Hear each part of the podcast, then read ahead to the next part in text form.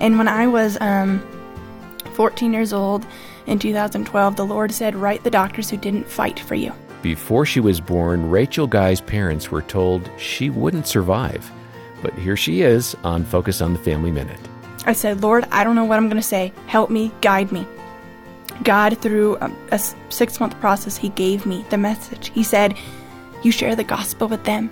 You share with them that I desire to see them forgiven and set free. You share with them that you forgave them, and I can't forgive them without my Lord. I can't, but in Him I can. And you ask them to use their power to fight for life and not to harm life.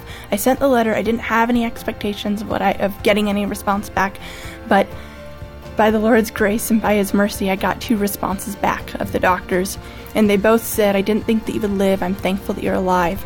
Hear more of Rachel's inspiring story at FamilyMinute.org.